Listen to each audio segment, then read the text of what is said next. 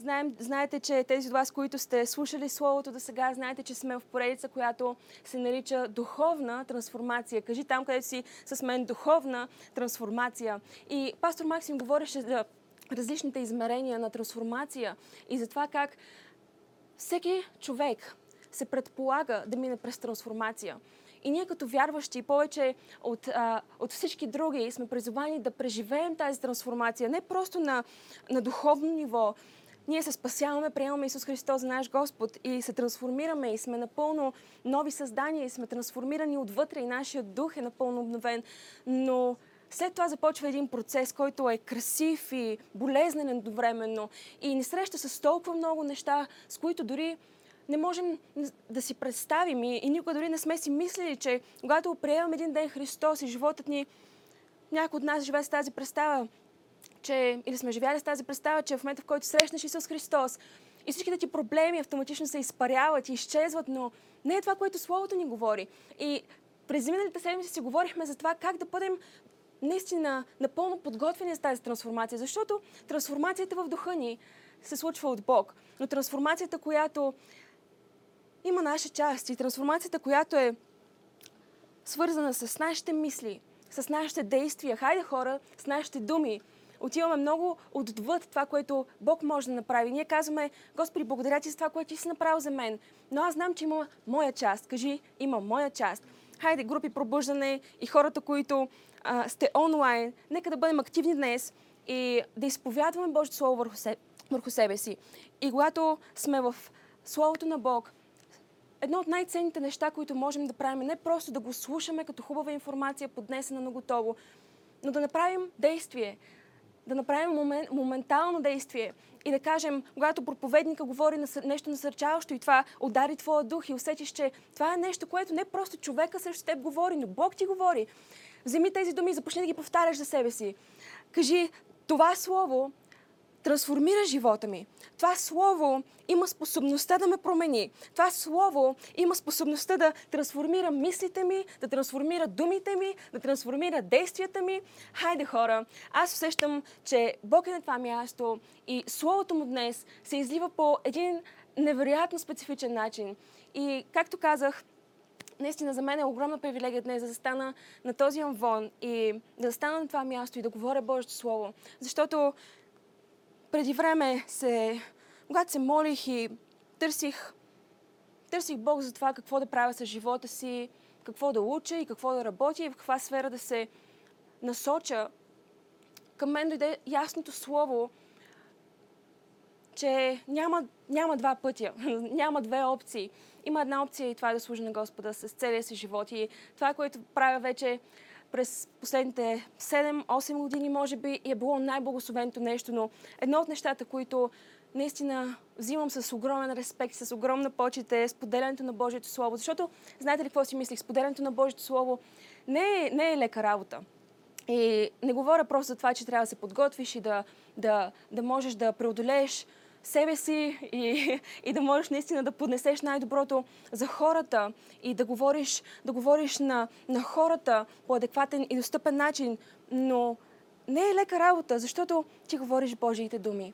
И, и днес, докато аз ти говоря, молитвата ми за теб е да чуеш Божиите думи, да чуеш отвъд това, което аз казвам просто на това място, да чуеш отвъд и да чуеш сърцето на Христос, да чуеш сърцето на Бог, Отец, който ти казва, че днес аз съм дошъл на това място, за да имам специална среща с теб. И не знам откъде ме гледаш. Може би се включваш за първи път, може би до сега не си бил а, в подобна служба и не си слушал подобно слово, но искам да ти кажа, че ние сме, наистина, ние вярваме в това, че Библията, Библията е Божието Слово, което е написано за нас дори и днес, 2000 години по-късно, след идването на Исус Христос и Неговата жертва и, и Новия завет, който беше написан за нас 2000 години по-късно. Това слово е актуално. И думите написани в него говорят за теб днес. И това е толкова красиво и толкова интересно. И след малко ще влезем в Божието Слово, ще се впуснем в това, което Бог има да ни говори. Но точно сега искам да настроиш себе си и да подготвиш сърцето си. И просто позволи на Бог. Искам точно сега да го, да го поискаш. Благодаря ви за всички коментари, за целия сапорт. Аз точно сега спирам вашите коментари, за да мога да се настроя на вълната на, на небето, на това, което Бог има да ми говори. И знам че, знам, че вие сте по същия начин, така че отворете Библиите, скъпи хора. Точно сега отворете Божието Слово, подгответе се. Аз обичам да нося с себе си хартия на Библия, но каквато и да е Библията, която имаш пред теб, отвори я, изолирай всички други шумове, спри си нотифи... нотификациите на телефона, които могат да разсеят и, и, се, и, и просто се фокусирай, защото Бог, Бог иска да ти говори духовна трансформация. Да трансформираш себе си. Да трансформираш себе си е нещо, от което не просто ти се нуждаеш. Трансформацията е нещо, от което светът се нуждае. Трансформацията е нещо, от което твоята трансформация е нещо, от което някой друг, човека до теб, човека с който живееш или с който работиш, се нуждае. И може да си казваш, как така? Защо това, което защо моят живот или моите действия или моите думи или това, което моите решения, защо моите решения са толкова важни и определящи за някой друг. Защото ти не си сам, сам на тази земя и когато Бог те създаде, Той те вложи в общество, Той те събра с хора, с които да градите и да разширявате и да, да подобрявате тази планета Земя заедно. Така че, така че сега, докато, докато, докато говорим и докато влизаме в Божието Слово, искам наистина да позволиш на тези думи, които са живото трансформиращи, на тази трансформация, за която говорим през последните, вече през последния месец, наистина да започне да, да дава плод. И ти ще го усетиш, ще започнеш да усещаш как нещо в теб се променя. Римляни 8 глава, 14 до 17 стих ни казва, защото не сте приели дух на робство, да да бъдете пак в страх, но сте приели дух на осиновление, чрез който и викаме Ава Отче. Така самия дух свидетелства заедно с нашия дух, че сме Божие чеда. Кажи, аз съм Божие дете. И ако сме чеда, то сме и наследници, и наследници на Бога, а са наследници с Христа. Та ако страдаме с Него, да се и прославяме заедно с Него. Отново ще го кажа, та ако страдаме с Него, да се и прославяме заедно с Него. Халелуя, святи душе, благодаря ти толкова много за богатството на Твоята слава, за това, че Ти си раздал себе си щедро, за това, че Твоят дух е излян на тази земя и е на, на разположение за всеки, който има нужда. Благодаря ти за Твоето живото променящо, трансформиращо, радикално, радикално а, променящо Слово, от което ние четем днес. Аз се моля точно сега да обновиш умовете ни, да обновиш сърцата ни, да отвориш очите ни, да отвориш ушите ни. Хайде точно сега заедно с мен, съгласи се с това и кажи, Боже, моля се да точно сега аз отварям очите си, аз отварям духовните си уши за теб, аз отварям, отварям сърцето си и съм готов да приема. И се моля, Святи Душа, да се движиш между нас днес, да говориш през устата ми, да, да използваш думите ми, да, да се движиш на вълните, на, на, на, на, на звуците, които излизат от това място и да удреш право в целта. Моля се отговори да бъдат а, точно сега открити. Моля се, Господи, наистина заблуди и объркване и, и страхове да бъдат разрушени на това място в името на Исус. Аз ти благодаря за това, че страхове се разрушават, за това, че объркване спира в името на Исус. Благодаря ти толкова много. И точно сега съгласяваме и казваме заедно Амен, Амен. Ако си готов, вземи Библията си. И нека влезем заедно. Толкова ми харесва този стих.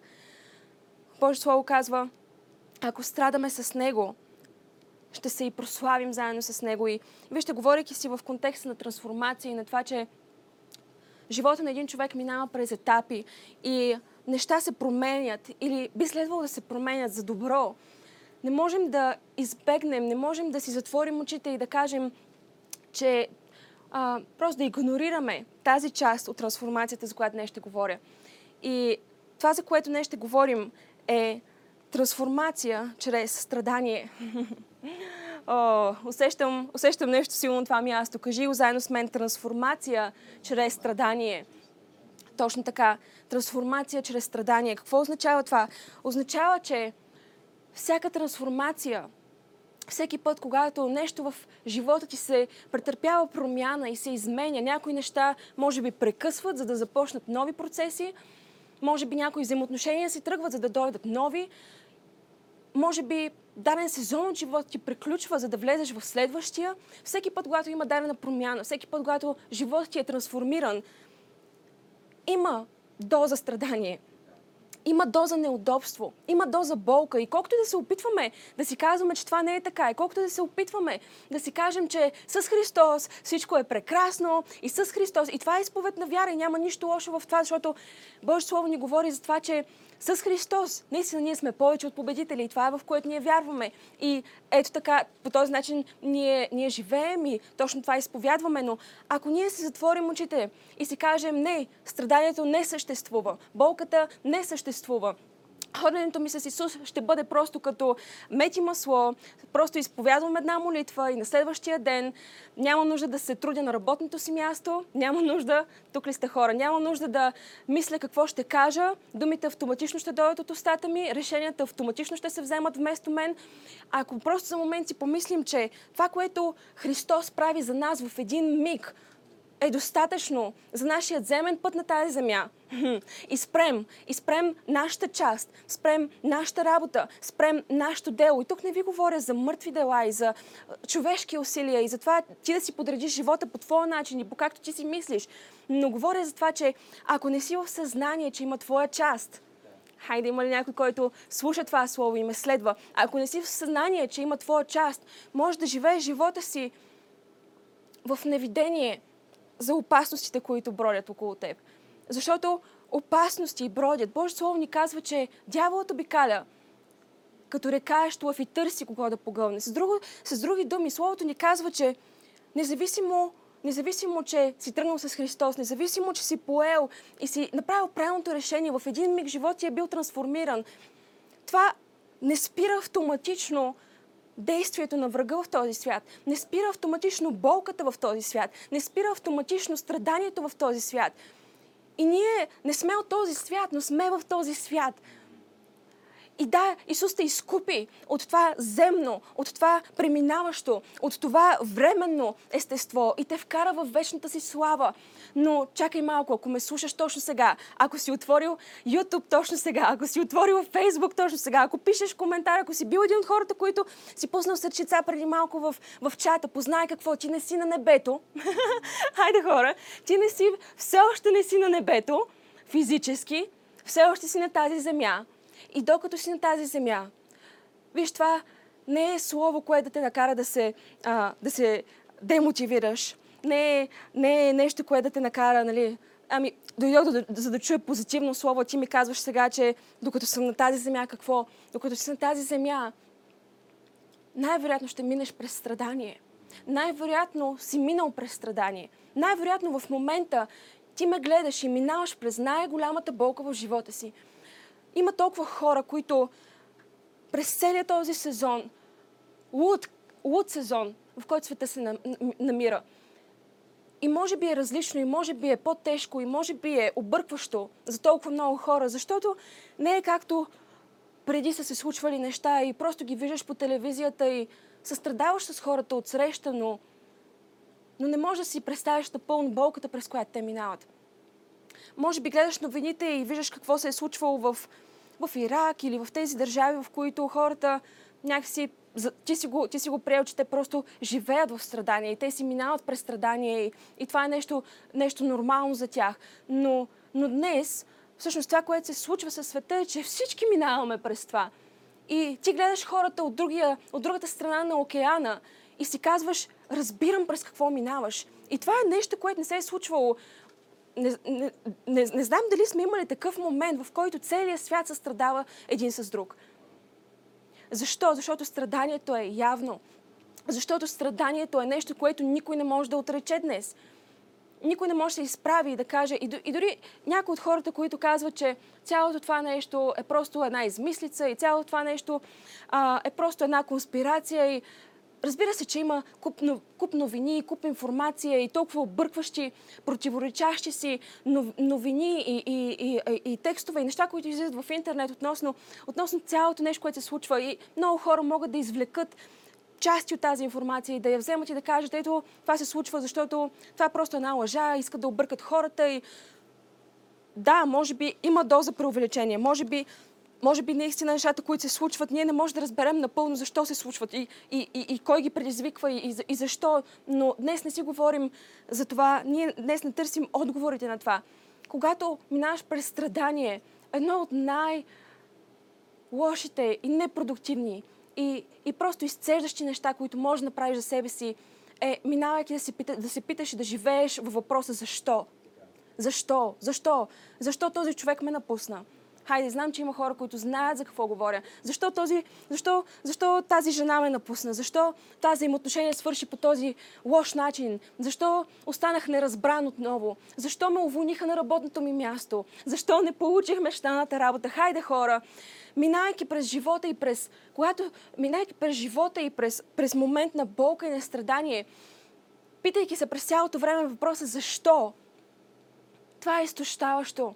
И виж какво, може да не получиш, можеш никога, най-вероятно няма да получиш отговора на този въпрос.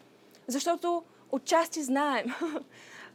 отчасти знаем на тази земя. Божие Слово ни казва един ден, когато срещнем Христос лице в лице, ще бъдем напълно познати, но сега отчасти знаем.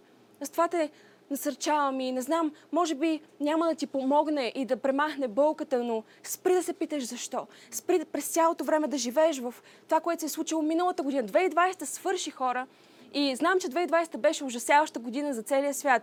И знам, че някои от нещата продължават в 2021 година. Но знаете ли голямата причина, защо някой част от страданието и част от болката продължава да се върти отново и отново в 2021 година? Защото има хора, които не са оставили страданието в миналата година не са оставили спомените и болката в миналата година. И това не се случва просто от 2020, от 2020 година. Това за някои от вас е историята на живота ви. Някои от вас живеете в 2021 година с спомени от 2000-та и от 1990 и, и години, в които ще стигна след малко, които дори не съм била родена. Но, но Бог ти казва, спри да питаш и да търсиш защо. И започни да търсиш, да си отговориш на по-важните въпроси, като това как. Как да мина през страданието? Окей? Okay? Какво да направя, за да изляза по-бързо от това страдание? Какво да направя, за да не изляза смачкан и пребит от това страдание, но да изляза повече от победител? Хайде, хора, искам точно сега, ако, ако това слово резонира с някой, с теб, да напишеш в коментарите. Искам точно сега да започнеш да пишеш в коментарите. Истина е, приемам това слово, говори. Хайде, хора. По-важният въпрос от защо от защо тази криза дойде, от защо тези хора изгубиха живота си, от защо тези хора изгубиха работните си места. По-важният въпрос от защо в случая е как. И обикновено е обратното. обикновено, когато искаш да направиш, да започнеш ново начало и да стартираш нещо свежо в живота си, обикновено е важно да се зададеш въпроса защо. Но въпросът защо е полезен само когато гледа напред. Въпросът защо те ползва само когато отговаря на въпроси за бъдещето. Когато говорим за, за миналото, когато говорим за това, което е приключило, въпросът защо не те ползва. Това, че да си отговориш на въпроса защо дадено нещо, което е от минало и ти не можеш да промениш, няма да го върне, няма да върне изгубените хора, няма да върне изгубените финанси, преди няколко дни с пастора седяхме и той ми показваше Илон Мъск. Мисля, че беше? Който за един ден, за една седмица, изгубва 17, 17 мисля, че бяха? 26, окей. Okay. Давам му благодат, но всъщност са 26 милиарда. 26 милиарда за един ден ако си отговориш на въпроса защо ги изгубих, да, може би не би, не би повторил грешките си, може би би действал по-внимателно и по-предпазливо, но това няма да махне болката от теб за изгубеното, няма да махне усещането от това, че даденото нещо е минало и не можеш да го върнеш. И ако искаме да трансформираме живота си и да живеем живот на трансформация и не просто да бъдем регенерирани отвътре, но ако искаме мислите ни да бъдат регенерирани, ако искаме да живеем в 2021 година с предстоящи пред нас прекрасни възможности, защото вижте, може да има много лоши неща, които се случват, но факт е, че хубавите неща все още са около нас. И Бог не е престанал да говори, Бог не е престанал да се движи. Прекрасни неща не са спрели да се случват. Само ако имаш очи да ги видиш. Спри да живееш в миналото. И днес Бог ти казва, насочи вниманието си, насочи енергията си върху това как да минеш през страданието. Защото факт е, че страданието съществува. Не знам дали някой може да отрече това, не знам дори ако се опита да го отрече, би заблуждавал себе си, защото страданието е навсякъде и отговори, имаме въпроси на които нямаме отговорите. Толкова много, толкова много въпроси. Страданието е нещо, което не можем да отречем, но, но това какво, какво, какво, какво правим, как навигираме живота си в такива моменти, в сезони на трудност, в сезони на болка, е нещото, което ще ни изведе от другата, от другата страна. И искам да отворим Библията си, за да видите какво се казва в Божието Слово относно страданието, защото всъщност, знаете ли какво? Ако започнем да четем Словото на Бог задълбочено и не пропускаме трудните пасажи, защото тези от вас, които сте вярващи от известно време, знаете, че има някои тежки пасажи в Божието Слово. Ще видим, че Библията не е, не е сбирка, не, не е събор от, от книги, които обрисуват перфектни животи. Библията не е, не е събрала на едно място историите на съвършенни хора, които живота им е бил розов. Библията е пълна. Библията е пълна с истории, които говорят за страдания повече, отколкото говорят за, за много други неща. И виждаме хора, които минават през страдания. Виждаме, виждаме жени, които минават през страдания. Виждаме мъже, които, силни мъже, които минават през огромна болка и огромни битки. Новия завет е пълен със страдание. И ако изключим всички тези пасажи, които говорят за страдания и си кажем, не, Божието Слово говори само за това, че аз съм глава, а не съм опашка. Аз съм победител и аз мога всичко. Да, но победителя е победител, защото е минал през нещо и това нещо го е направил повече от победител. Не си победител, ако не си минал през битка. Хайде хора, ако ти вярваш в това, че ти си повече от победител, трябва да вярваш в това, че ще има битка, която да водиш, за да бъдеш повече от победител. Не знам на кой говоря и не се опитвам да кажа, че Словото говори негативни неща, но напротив, трябва да обърнем начина по който мислим за страдание. Защото една от причините хората да преживяват толкова голям шок с цялото това нещо, което се случва, искам просто да се замислите за това минаваме през локдаун и ресторантите са затворени. И кината са затворени. И всъщност цяла година има хора, които са си стояли в къщи. И в момента, в който удари първия локдаун, настъпи криза. настъпи страдание за хората. Защо? Защото няма ресторанти. Защото няма кино защото не мога да изляза навън и съм затворен в къщи и трябва да стоя цял ден на дивана си. Някои хора получиха емоционален срив, защото стояха на дивана си един месец. Хора, не се опитвам да смаля болката. Не се опитвам да кажа, че това, през което минахме, не беше трудно. И това, през което минаваме и все още много държави минават, не е трудно. Не се опитвам да усмея твоята болка. Защото, защото знам, че това, през което минаваш, може да е било точно в момент, в който си започвал нов бизнес и, или пък точно в момент, в който си срещнал човека на мечтите си и искаш да имаш толкова, да изградиш толкова прекрасни спомени с него и идва локдаун.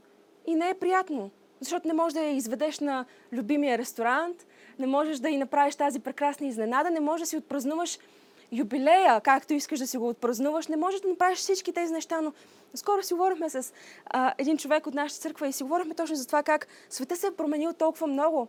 И ако до преди години хората са дефинирали страданието като това да, да минеш през Първа световна война и през Втора световна война и да изгубиш мъжа си и сина си и брат си и баща си и да минеш през толкова много болка, Днес страданието се дефинира като това да се затвориш в, себе, в, в, в дома си и да стоиш на дивана за един месец.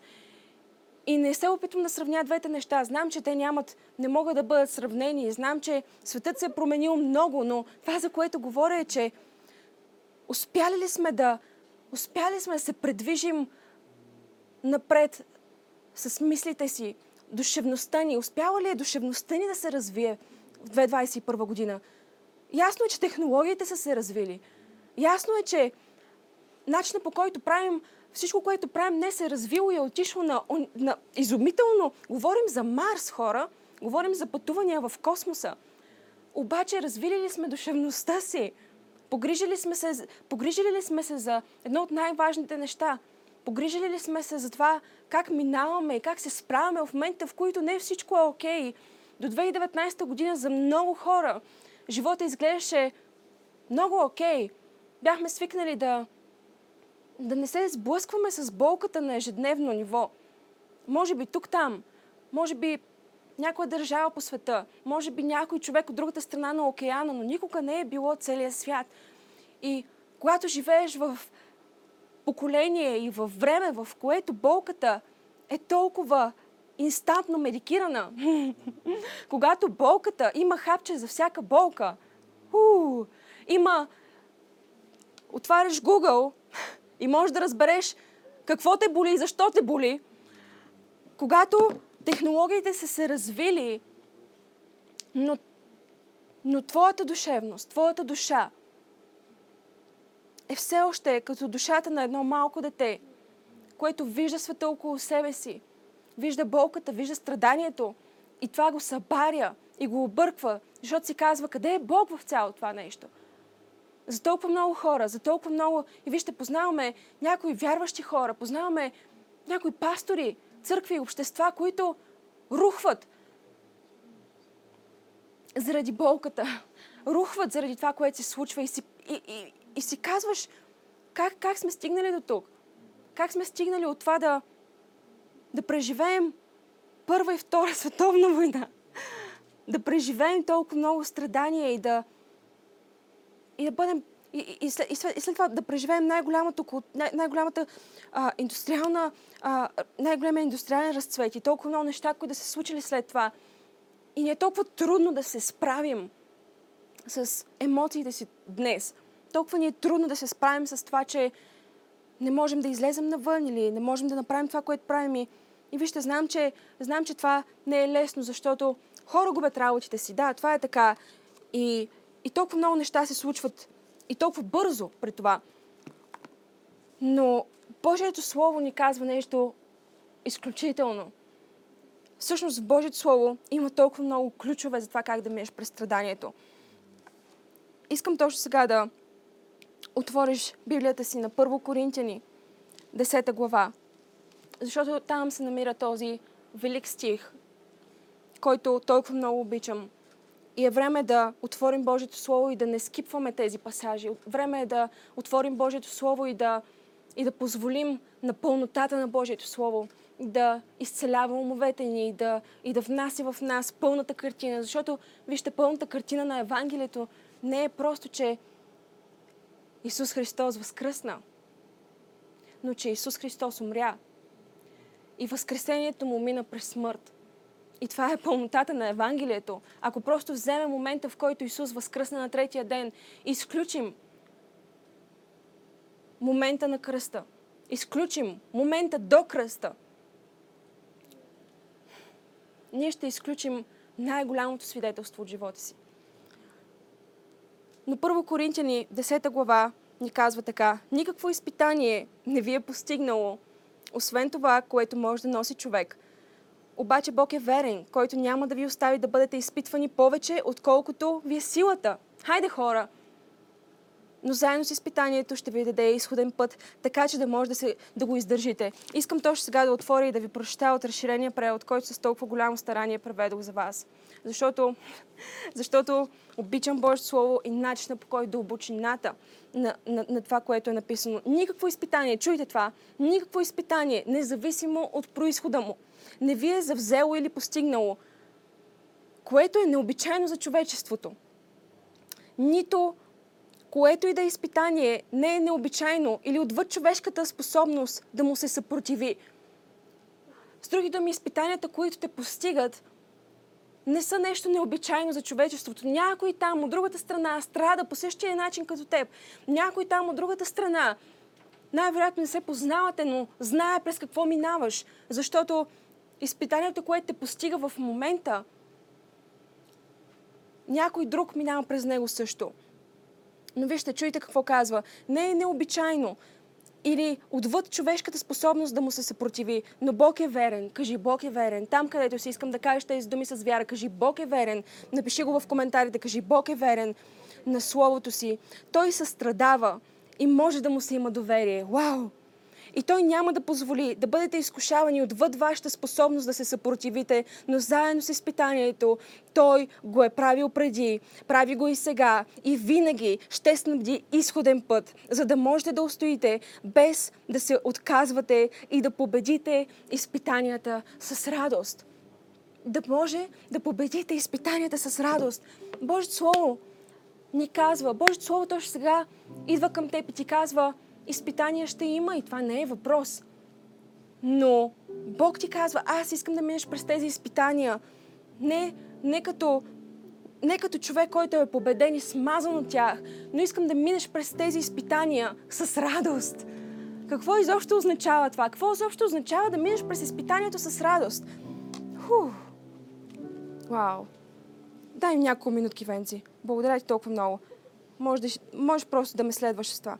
Какво означава изобщо да минеш през радост в изпитанието? Ух! Обичам това, което Словото ни казва и обещанията, които ни дава.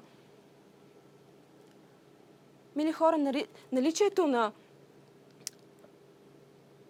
на страдание в света, това, че има страдание в света, това не е белег за липсата на Бог. Това е призив за приближаване. Може би се питаш какво означава да мина с радост през страданието. И докато си в болка, и докато преживяваш криза, и докато преживяваш неща, които не разбираш, най-естествената ти мисъл е къде е Бог в цялото това нещо. За много от нас страданието и за съжаление за много проповедници, начинът по който са проповядвали Божието Слово през последните години, начинът по който сме, сме излизали и сме говорили за нещата, които Исус направи за нас, са оставили впечатлението, че няма да минем през неща, които да ни разтегнат. Няма да минем през, през трудности и просто ще излезем повече от победители и изпускаме цялата история. Изпускаме цялото свидетелство. И можеш да си кажеш къде е Бог в цялото това нещо. И двете неща, страданието и Бог, не са, не са антоними, не са неща, които си противоречат. Защото Бог в страданието е по-близо, отколкото можеш да си представиш. Не просто, че и си, казваш, Бог в страданието ли е? Къде, къде е Бог в цялото нещо? Не просто, че Бог е в страданието, но Той понесе всяко страдание, падна върху Него. Той взе всяко страдание в себе си. И това, че, не виж... това, че преживяваш и минаваш през страдание, наличието на страдание, наличието на болка, не е белег за отсъствието на Бог, а е призив към приближаване. С други думи, момента в който минаваш през криза, не е момента в който да си казваш Бог го няма и Бог не чува и Бог не вижда, защото познаете какво? Бог преживя страданието ни днес, преди 2000 години. Той го е видял, той го е чул, той е чул всяка молитва, той е чул болката ти, преди 2000 години. И нещото, което правиш в такъв момент, не е да бягаш от, не е да бягаш от Бог и да си казваш, защото вижте, стигнали сме до момент, в който си казваме, понеже аз имам страх, аз не съм достоен да се приближа към Бог. За някои, може би това е, това е болката на някои проповедници, че и, и пастори, и вярващи хора дори, които би трябвало да върят хората си. И вижте, всеки минава през неща, всеки минава през трудности. Никой не е съвършен. Имаше само един съвършен. Когато си в, в такова състояние, в такова положение, можеш да си кажеш, Боже, как да се моля, когато се страхувам? Как да се... Ти ми каза да не се страхувам. И аз сега съм в този страх и се чувствам толкова виновен за това, че не мога да... Нямам тази вяра в мен и усещам как вярата ми се изцежда отвътре. И започваш да се отдалечаваш и да бягаш и, и цяло това отдалечаване те води до момента, в който си казваш, Бог го няма. виж, Бог не се е преместил в болката. Бог не се е помръднал един сантиметър в болката. Проблема понякога да не го виждаш и да не го чуваш е, че ти бягаш и ти се криеш, защото знаеш, че тези емоции, които са вътре в теб, ти не ги разбираш напълно и си казваш защо имам страх, защо имам гняв, защо, защо се ядосвам, защо имах толкова много ярост в мен и започваш се обвиняваш и обвинението никога не може да те приближи към Бог. Обвинението ще те дърпа назад и ти си мислиш, да, нека да оправя тази болка, нека да се справя първо с тези емоции, нека да се справя първо с тези чувства. И когато съм цял, нека да отида при Христос. Но виж какво, ти, който ме слушаш там, искам да ти кажа и да ти дам едно обещание. Ти никога, никога, никога няма да можеш да си напълно готов и да си напълно цял и да се справиш сам с целият този товар. Няма такъв сценарий, няма такава опция, не защото не, защото не си, а, не защото не го искаш, но защото нямаш капацитета да се справиш с страданието сам. И в такива моменти въпросът не е къде е Бог и защо го няма, а въпросът е къде съм аз и дали не трябва да се приближа отново, дали не трябва да се приближа по-близо. Хайде хора, ако точно сега слушаш това нещо и нещо резонира с теб, напиши в коментарите. Вярно е. Амен. Приемам. Вместо да се вместо да се отдалечаваш от Бог, приближи се към Бог. И проблема на толкова много хора, понякога проблема ни е и причината да страдаме дълго и пустинните сезони да не са 40 дни, а да са 40 години, е защото не научаваме урока си. Е защото знаем какво трябва да направим, но понякога се заблуждаваме, че има други отговори, че има други пътища, че има други разрешения и вместо да се приближиш и да се сприятелиш с Бог, ти започваш да ставаш в приятел с собствената си болка. И започваш да се приближаваш по-близо и по-близо. И обвинението те кара да си по-близо до това, до което се чувстваш сигурен. Защото в един момент, ако твърде дълго разговаряш с болката, ако твърде дълго прекарваш време с страданието, далеч от Бог и не можеш да се приближиш към Бог, защото чувстваш тази вина и ако твърде дълго разговаряш с огорчението и с объркването, можеш да се окажеш, че живееш с най-лошия си приятел. Може да се окаже, че живееш с някой, който ти е станал близък, който никога не се е предполагал да ти бъде близък. И за много от хора, знам, че за някои, за някои хора, просто е като, като умора върху вас.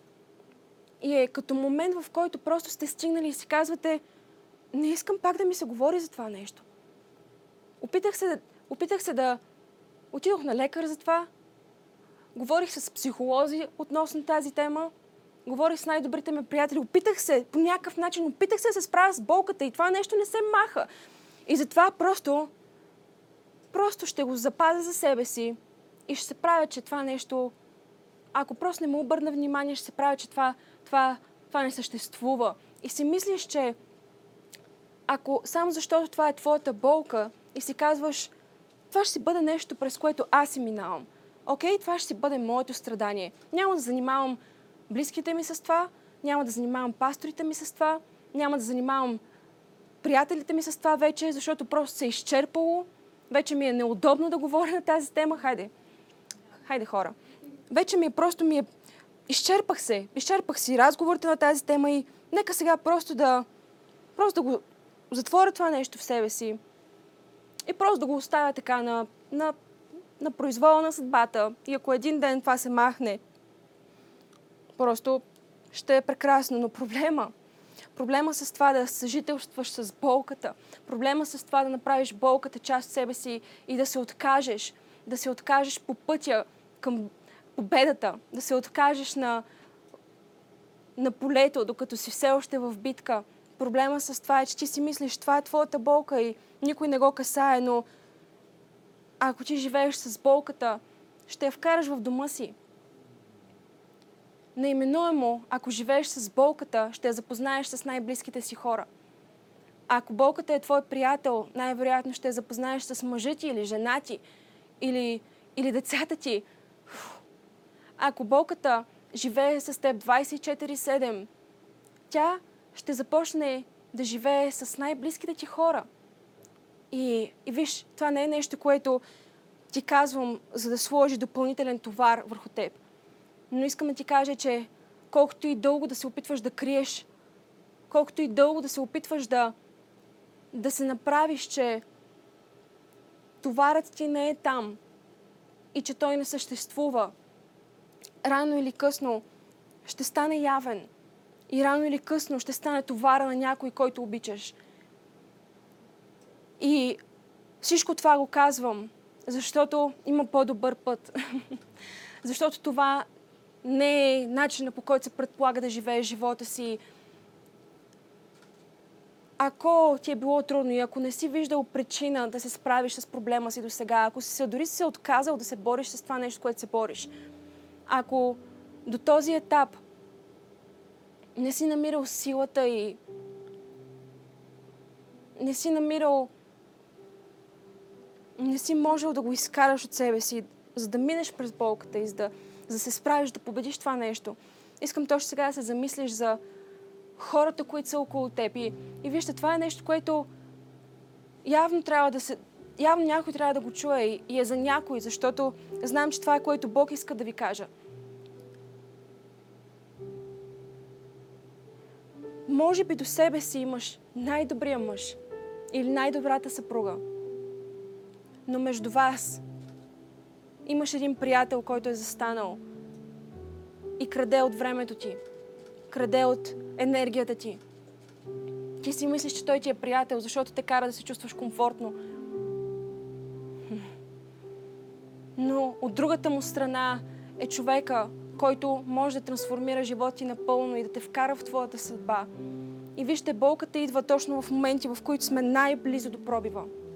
Страданието и атаката удря точно преди да си стигнал на следващото ниво, точно преди да си, да си се изкачил на следващото стъпало, точно преди най-големия пробив в твоя живот да е дошъл. И ако ти се сприятелиш с страданието, ако то, ако то стане близо до теб, може да се окаже, че то е нещото, което те дели от най-великите ти дни, от най-великите взаимоотношения, от най-великите пробиви, от най-великите моменти и преживявания в твоя живот. Не дай да си казваш, това нещо е просто аз минавам през това и аз ще справя, няма да го споделям с никой, защото това си е моя проблем. Нали сте чували? Чували сте тези Това си е мой проблем, остави ме на мира. Това си е... В момента, в който започнеш да живееш този проблем, това вече не е твой проблем, това е проблем на обществото. това е проблем на работното ти място, това е проблем в църквата ти, това е проблем в групата ти, това е проблем в семейството ти, това е проблем в, в, в отношението на децата ти. И виж, не ти го слагам като товар. Не, те, не искам да те накарам да се чувстваш като че, ето, защо ми го напомняш това нещо? За да ти кажа, че това не е края. Това не е начинът по който трябва да живееш. И има по-добър път. Защото Божието Слово ни казва, че нито едно от изпитанията, нито едно от нито една от болките, нито една от трудностите, през които минаваме и които преживяваме, не е там за да ни убие, но е там за да ни направи по-способни и по-силни и по-можещи. Защото вижте какво се казва в, в Римляни. Нека се хвалим с скърбите си, като знаем, че скръпта произвежда твърдост, а твърдостта изпита на правда. Ще има неща, които ще изпиташ, от опит ще, ще преживееш праведност от опит а изпитаната правда, надежда. Ако се чувстваш като че нямаш надежда, Божието Слово ти казва, че трябва да минеш през скръпта. Трябва да минеш през скръпта, която да произведе твърдост в теб. За да имаш надежда, имаш нужда от твърдост. И за да имаш твърдост, трябва да минеш през скръп. Не да останеш в скръпта, не да започнеш да, да живееш с нея, не да направиш твой най-добър приятел, но отново да се изправиш лице в лице с нея, отново да се изправиш с този проблем, който срещаш и да кажеш, може съм уморен, може съм пробвал 10 000 пъти, но днес е нов ден. Неговите милости са нови към мен тази сутрин. Неговата благодат е свежа към мен днес. И аз ще опитам пак. О, не знам за кой е това, но искам да ти кажа, опитай пак. Искам да го напишеш в коментарите. Искам точно сега, ако си в група, да го кажеш. Кажи го на себе си, ако си сам в стаята, извикай го и кажи, аз ще опитам пак. Кажи го, аз ще опитам пак. Може да си пробвал, може да си се опитвал и да си уморен. Обаче изправи се и с вяра кажи, аз ще опитам пак. Аз няма да се откажа. Няма да направя болката свой най-добър приятел, но ще направя Исус мой най-добър приятел. Защото, чуйте, чуйте, това е толкова силно и отивам към, отивам към въпроса, който тази днес си задавате всички, докато ме слушате. Отивам към този въпрос и вярвам Божието Слово да внесе яснота в теб относно това. Може би слушаш това Слово и, и се питаш, и се питаш и си задаваш този въпрос. Окей, има болка. Разбрахме го. Съгласни сме, че най-вероятно ще минем през страдание. Най-вероятно няма да може да избегнем този етап от живота ни, но как да премина през страданието? Как да се справя с всичките тези емоции? Как да се справя с пътите, които не мога да заспя нощно време, защото в главата ми продължават да се въртят сцени от вчера, от разговора, който имах с този човек, от парите, които изгубих миналата седмица, от от статистиките, които прочетох тази сутрин по новините, как да се справя с страданието? Това е въпрос, който се пита всеки, всеки един човек на тази земя. Най-вече в момента, в който минава през него.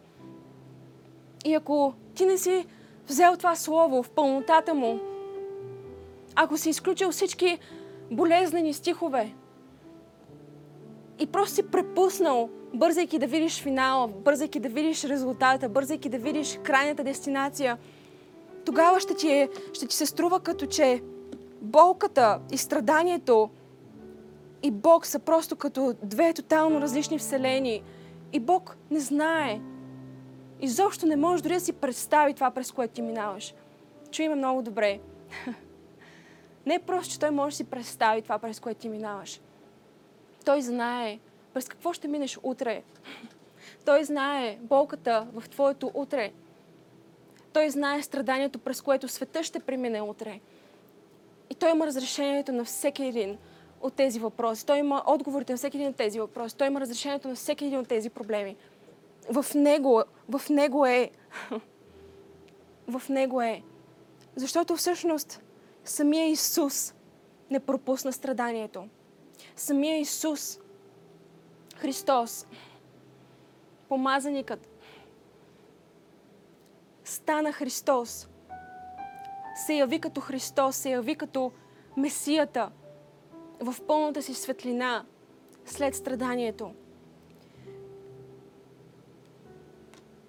И, хилед, и, и, и, и, стотици години преди той да дойде на тази земя и преди да мине през това страдание, беше пророкувано за него и, и беше казано, че той ще бъде човек на страданието човек навикнал на печал. Той понесе, хайде, ако знаеш стиха, просто искам да започнеш да го, да го изповядваш. Той понесе моите скърби. Той се натовари с моето страдание. Той го взе върху себе си. И чуйте как, как, как го описва Словото. Човек навикнал на печал. Беше свикнал с, с, с болка. Беше свикнал да преживява болка. Исус много добре знае това, през което ти минаваш. Не се, не позволявай на моментните ти състояния, не, не позволявай на моментни обърквания, не позволявай на моментни въпроси, на които нямаш отговор, да променят тази истина.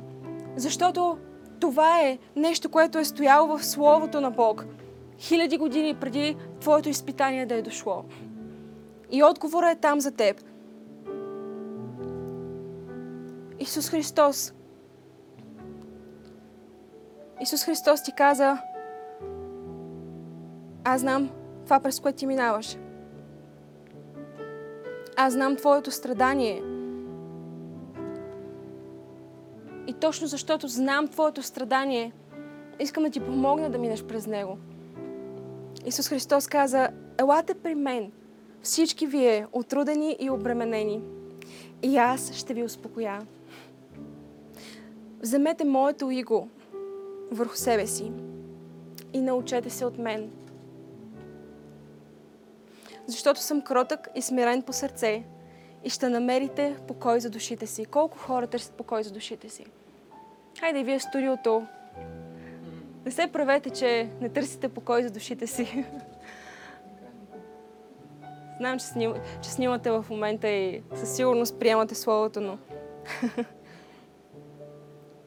и ще намерите покой за душите си. Търсиш ли покой за душата си?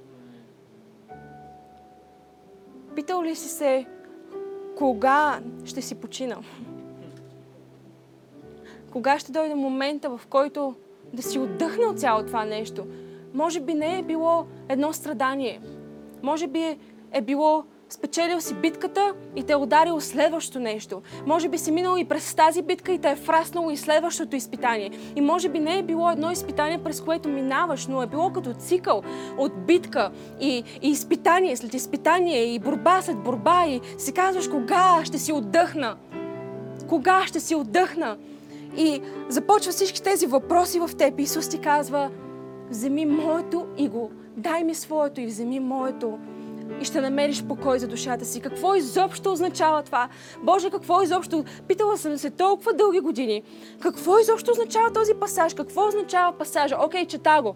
Чета го отново и отново и отново. И съм го чела вече 20 години, може би. Ще кажа 20, защото не помня кога прочетох за първи път. Имах и детска Библия. Вземете моето иго и се научете от мен. От кое, Господи? От кое да се науча? От начина по който аз минах през страдание. От начина по който аз не се отказах в страданието. От начина по който имах, шан, имах опцията да пропусна страданието.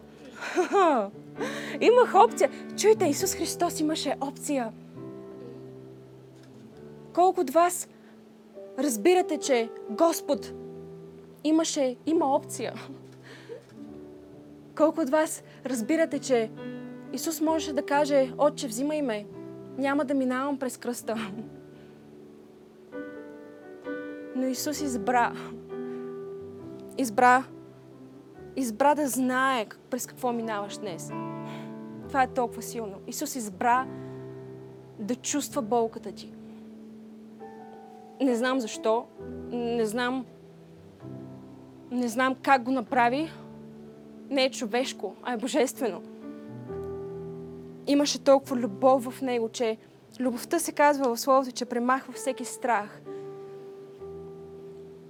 Защото моето иго е благо и моето бреме е леко. И чуйте това.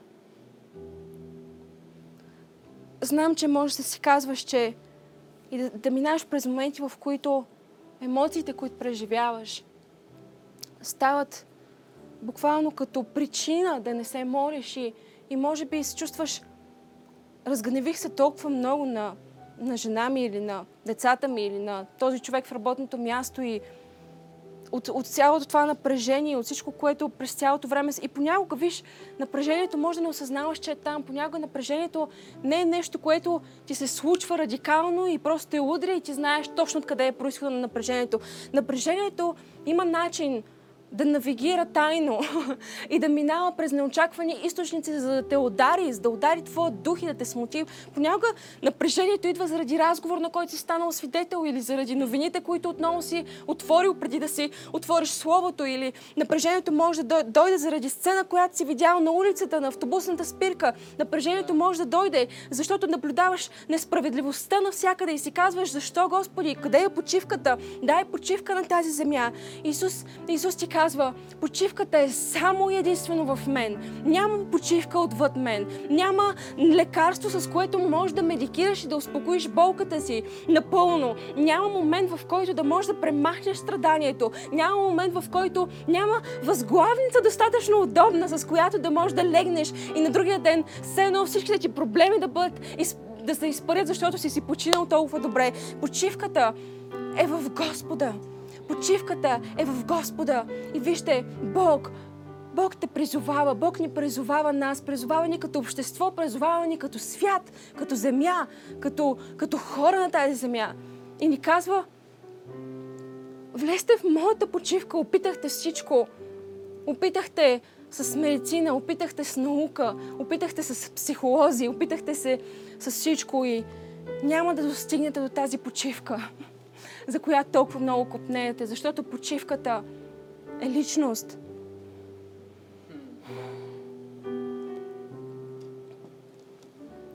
И Евреи 4 глава. Не мога да не, мога да не да мина нататък без Евреи, четвърта глава.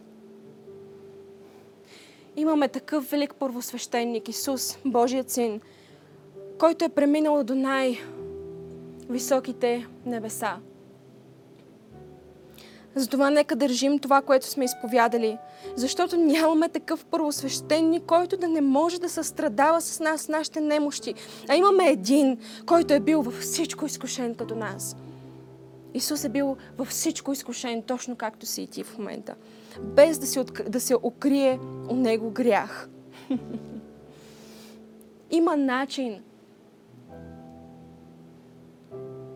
Има измерение, в което твоите емоции, дори тези, които ти смяташ за негативни, дори тези, които ти не разбираш и смяташ като гняв или объркване, или трудност, или болка, има едно място, в което дори тези емоции прославят Бог. Дори тези емоции могат да направят път за теб към Господа. Чуйте ме, чуйте ме. Не си мисли, че защото минаваш през трудност, Бог се е отдалечил от теб и сега Той се обръща, защото, защото си в момент на слабост. Не, Бог е, Бог е толкова близо. Бог е, Бог е толкова близо до теб. Точно в този момент, в който ти се чувстваш, ето пак направих тази глупост и пак направих тази грешка и пак изпаднах в това нещо и пак се разгневих и пак, пак и пак и пак. Бог не се е отдалечавал, Бог не си е тръгвал, защото Той знае какво е да си човек. Той знае. Той знае не е ли достатъчно дори само това откровение? Бог знае. Може би си казваш как да се моля, как да му обясня това, през което минавам. Няма нужда, защото Бог знае. Затова нека пристъпваме, братя и сестри, с дързост, към престола на благодата, за да придобием милост и да намерим благодат, която да помага благовременно. Ще го прочета за теб, който точно докато го четях се разсея, нещо ти звънна на телефона и не го чу.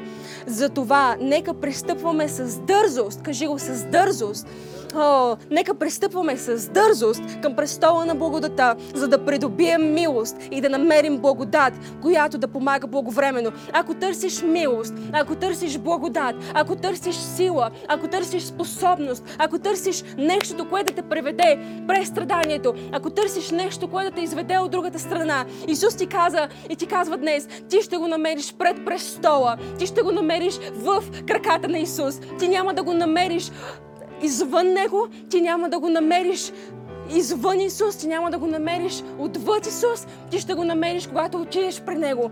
И днес Бог ти казва, когато се попиташ този въпрос, как да мина през страданието, как да мина през тази болка, какво да направя, Исус ти казва, Исус ти казва, ако страдаш с мен, ти ще се прославиш с мен. Ключът за това да минаваме през болката е да минаваме с Христос, не без Него. Ако искаш да знаеш как да минеш през болката, Божие Слово ти казва, мини през болката с Христос. Мини през страданието с Христос. Не минавай през болката без Него. Не минавай през болката без Него. Хайде хора, хайде хора, не минавай през страданието без Христос. Не си казвай, Той не знае. Не си казвай, Той не разбира. Не си казвай, Не си казвай, той не може да го понесе. Защото той го понесе за теб. Преди 2000 години. Той знае и ключът към това да отидеш на следващото ниво, ключът към това да минеш от другата страна е да го направиш с Христос. Ако искаш милост, ако искаш благодат, ако искаш сила и способност за следващия сезон или за това, през което минаваш в момента,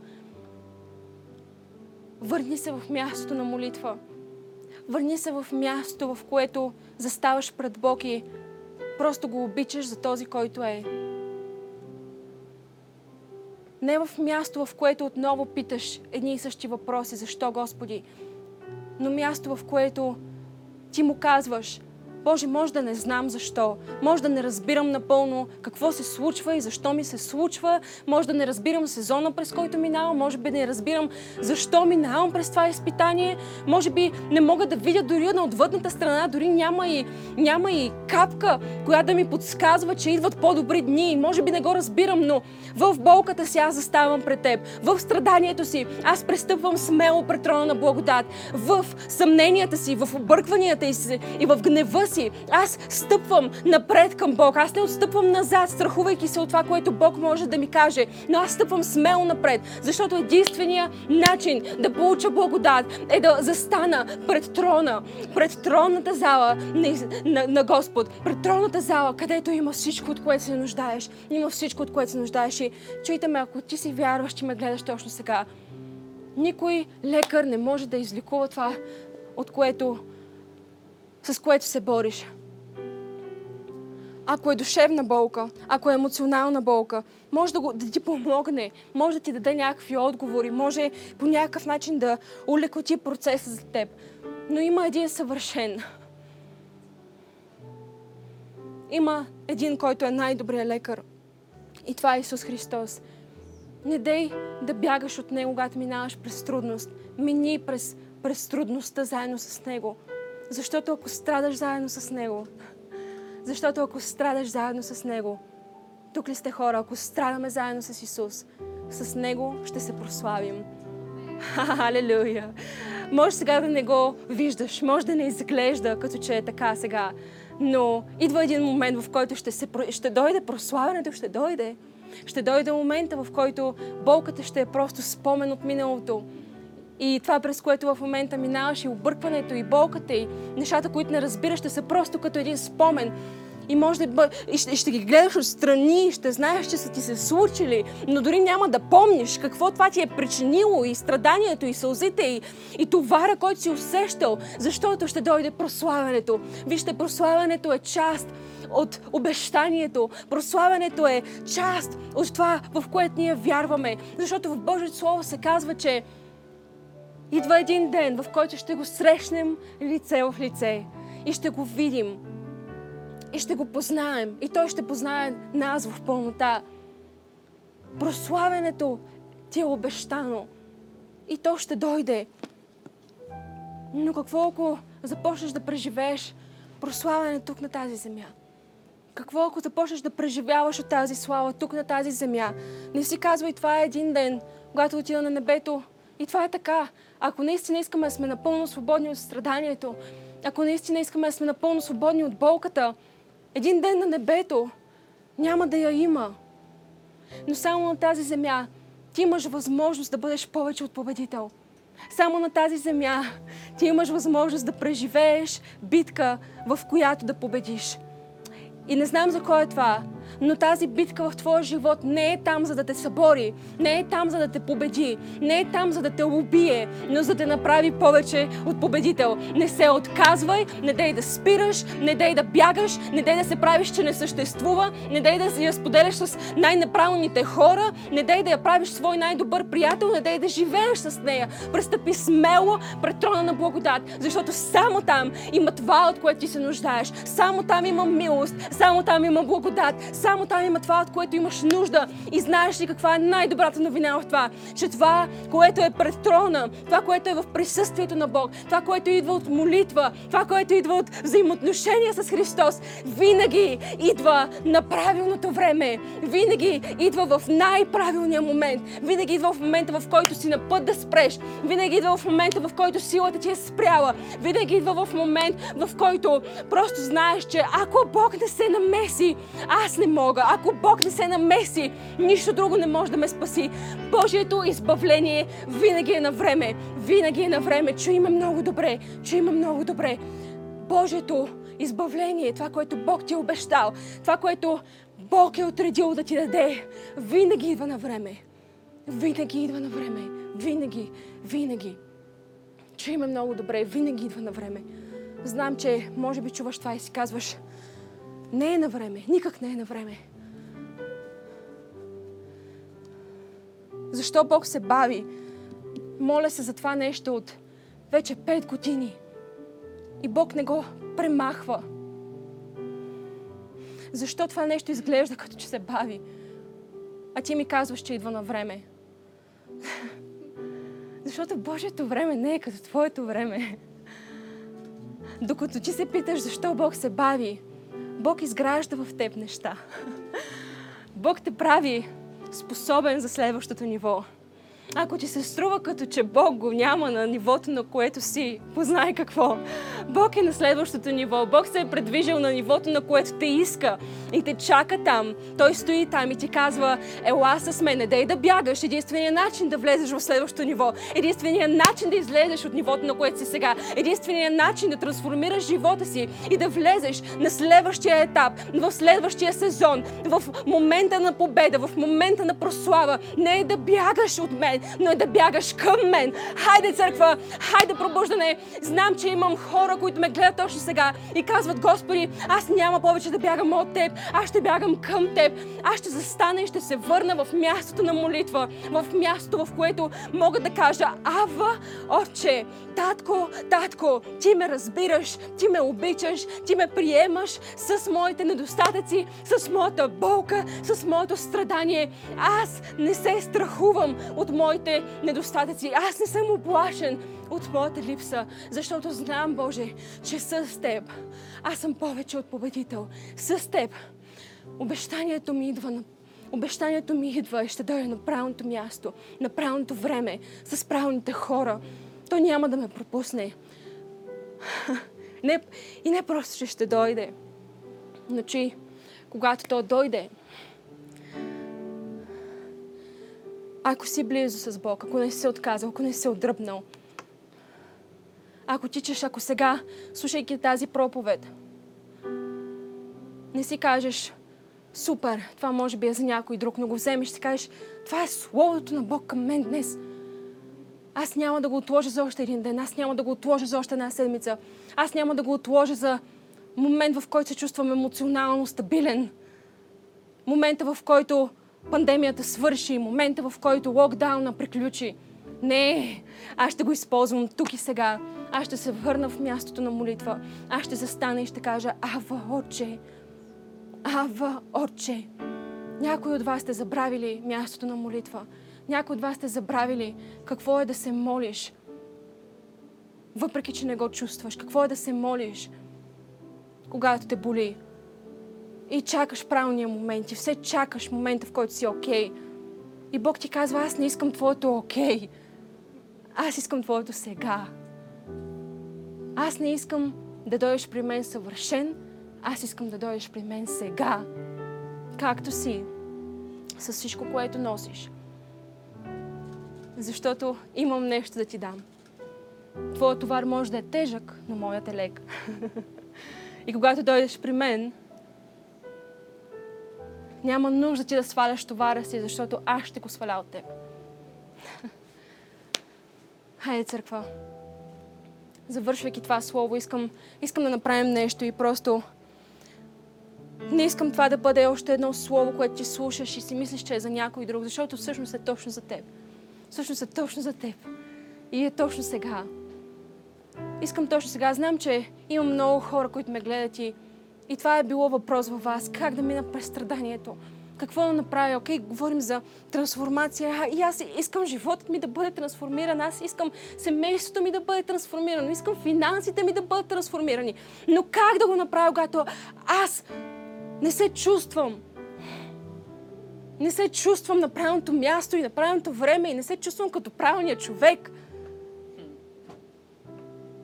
Толкова много от вас понякога се чувствате като може би Бог имаше в предвид някой друг. Аз не съм правилният човек за това или аз не съм правилният човек, но чуй ме, ако Бог искаше някой друг, щеше да си го направи. Ти си точният човек, от който Той е имал нужда. Ти си правилният човек на правилното място, в правилното време. Не дай да пропускаш божествени възможности, прехвърляйки отговорността на някой друг. И не дай да го отлагаш повече. Искам точно сега, всяка ръка е издигната там, откъдето ме гледаш. Може да си с хора в стаята, може да си в една от нашите групи пробуждане, или може да си сам и да ме гледаш от друга държава дори. Но искам да го направиш и го направи искрено. усещам, че Бог носи изцеление точно сега и иска да изцели емоциите ти и чувствата ти и неща, които са те обърквали толкова дълго време и си си казвал, Боже, как да, как да ти служа по този начин? Как да се моля по този начин? Как, как да се приближа към теб по този начин? Хайде, искам точно така да издигнеш ръцете си и точно сега ще се молим заедно с хората, които са в студиото и аз вярвам, че точно сега крепости ще започнат да падат. Объркване и товари и тежести ще започнат да падат. Там, където си. Може това да е нещо тотално ново за теб днес и може би за първи път слушаш такъв тип послание и си за първи път си на църква. Добре дошъл. Твоето ти си за първи път в църква и си онлайн през всичкото това. може би е наистина нещо супер ново за теб.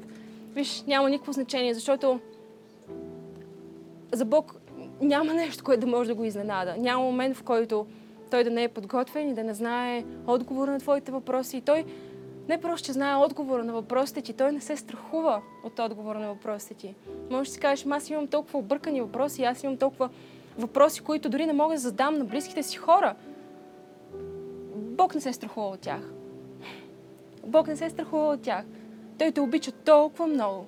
Той те обича толкова много, че умря за теб, преди да си имал възможност да го нараниш, преди да си имал възможност да го отхвърлиш, преди да си имал възможност да направиш тази грешка, която сега ти се вижда толкова непоправима и толкова трудна и толкова огромна.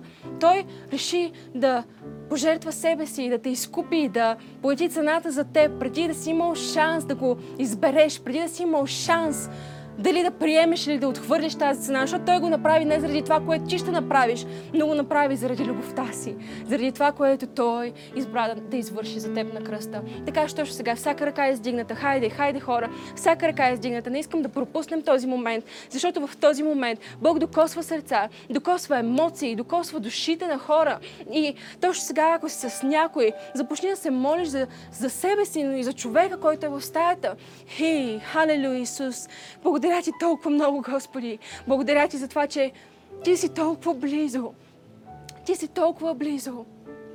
Ти си по-близо, отколкото можем да си представим. Ти не се отвръщаш от нашата болка. Теб не те е срам от нас. Ти не се срамуваш от своите деца. Благодаря ти, Господи, за това, че ти ни приемаш такива, каквито сме.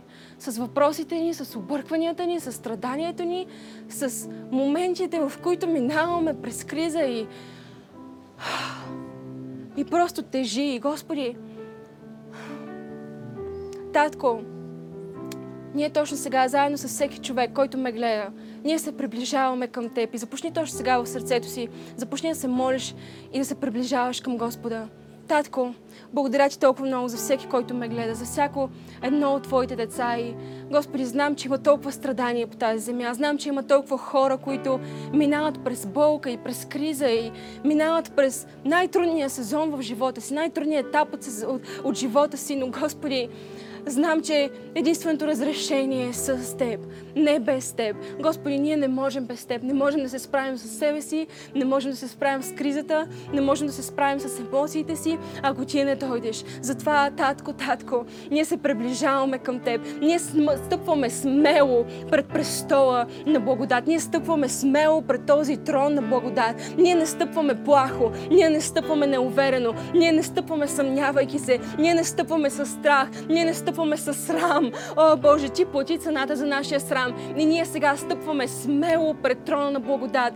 И Боже, аз Ти благодаря за това, че идва помощ. Ти пращаш помощ. Ти пращаш това, от което се нуждаят Твоите хора. Господи, на време. Благодаря Ти за това, че помощта Ти винаги е на време. Благодаря Ти за това, че отговора винаги е на време. Благодаря Ти за това, че снабдяването винаги е на време. Благодаря Ти за това, че моментите, в които се бави, са моментите, в които Ти ни правиш способни Благодаря ти, Господи, за това, че моментите, в които изглежда като че се бавиш, са моментите, в които ти изграждаш необикновена сила в нас. Ти изграждаш необикновени качества в нас. Ти трансформираш не просто нашия дух, ти трансформираш нашите умове и нашите души и ни правиш наистина подготвени и съвършенно готови за това, което ти имаш за нас на следващото ниво.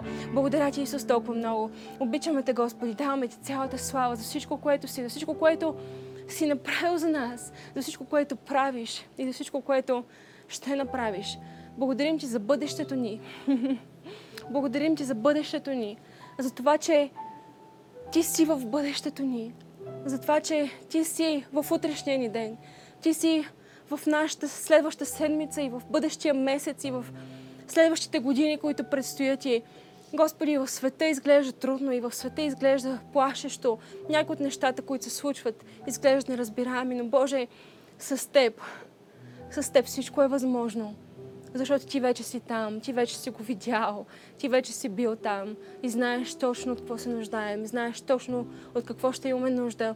И ние точно сега ти казваме, че ще го приемем, ще го приемем. Когато дойде времето, ние се посвещаваме на това да го приемем, да, да не се самосъжаляваме и да не си мислим, че е за някой друг, но ще приемем Твоята помощ, ще приемем Твоята благодат, ще приемем Твоята милост. Хайде, църква! Хайде, църква! Здравей, аз съм пастор Максим и съм толкова благодарен на Бог, че ти се наслаждаваш на съдържанието, което качваме в YouTube и социалните мрежи.